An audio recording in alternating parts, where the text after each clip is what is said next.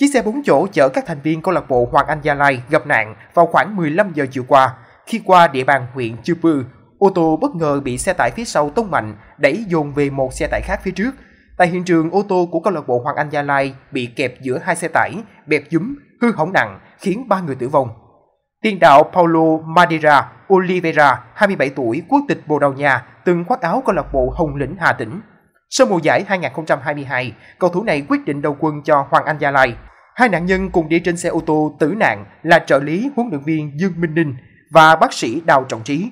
Trợ lý huấn luyện viên Dương Minh Ninh, 48 tuổi, có hơn 20 năm gắn bó với câu lạc bộ Hoàng Anh Gia Lai.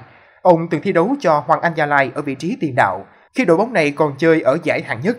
Còn Đào Trọng Trí, 29 tuổi, là bác sĩ trẻ chăm sóc sức khỏe cho đội bóng Phú núi.